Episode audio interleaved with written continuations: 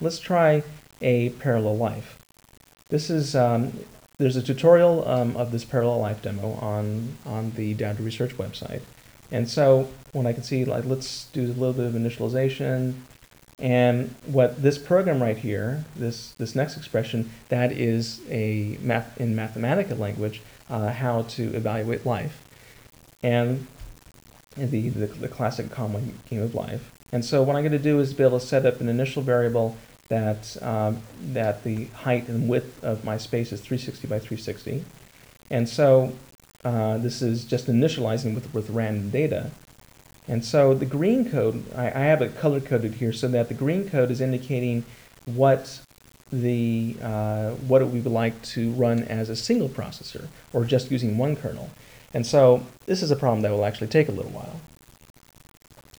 So what it's what it's going to do is that it first sets up the periodic boundary conditions, and then it, it performs the execute life function to be able to uh, to be able to do the actual uh, game of life calculation, and then it's going to plot the array um, as and, and for display here so that we can see, and then time all that to be able to uh, understand what's to be able to get an idea of how long it takes to be able to run one processor. So this is something that, that actually takes a little while. So maybe I'll get a drink. So it's still going. Oh, okay, the results are beginning to come in. And we can see that it took 58.8 seconds uh, to be able to perform this 360 by 360 array. And so just to be able to show that it is indeed the game of life, we can we can like sort of zoom in on this so we can see sort of some of the basic life patterns that are in there. Um, some of the, that that are forming in there. I mean, we could continue to evolve it, but you know that's going to take another minute to be able to do that. So what I'm going to do is is I, here's the blue code that that this is starting with the that it's going to start with initializations that I've taken the I've initialized it instead of just life width by life height, that is 360 by 360, I take life width divided by 8 in this case, the number of nproc, and basically do a slice instead. And so if I take that and, and, and compute that and produce the timing, if you notice inside this code that, that the only thing that's really different is this edge cell, is that it's, uh, an edge cell is providing the uh, the means to be able to maintain these guard cells. And you can see actually the, the, the answer already came back. It's about 6.3 seconds just to be able to compute it. So, but if you notice that I only see the results that are being produced on this processor within this kernel, there are other results that are stored on the other one. So if you were to do this again and again, you want to do it this way because you don't need to be able to see the answer after every single time step. Let's say you want to find out what is after 100 time steps. You do all the computations out there and, and let the data store out there. But if you finally wanted to, um, to be able to see it, you can do an MPI gather on the data that's there. And so I'm going to do the calculation again, uh, but do a gather as well so I can see all the different parts of the problem that, were being, that are being done um, on the other kernels of the cluster. And so I can see that there are eight different parts of the, of the uh, life array uh, being produced on each one of the other kernels. And so if I zoom in on this, what I can see is that I, have the way I've plotted it, actually let me make this a little bit bigger. The way I've plotted this is that I've plotted it so that I can see the partitions in, in between each one of the um, in between each one of the problems. But one thing that I, I'd, I'd, point out is if you notice that the there's a pattern you can see um, along the, the edges of each one of the partitions is that you can see that um, there's a copy of two pixels wide from one partition to the next, and that's being maintained by the edge cell. So that allows you to do the computation in one subroutine, but the edge cell provides all the communication you need to be able to continue to do the problem in parallel and get your ultimate answer. So again, it's producing the game of life in parallel. We provide that on the website. Uh, that, uh, that, there's a link to that from the uh, Pooch MPI toolkit for Mathematica website. But we also provide another example. This is a plasma code, um, a full electrostatic plasma code, but all within the Mathematica language. And I think this is the first time that that's ever been done. Um, and to give you an idea that this is the, the green code is the is a fairly substantial amount of uh, single processor code uh, to be able to just do the plasma. And so in order, and so rather than uh, run through the whole thing, um, you, can, you, can, you can download this as well from the website and try this out.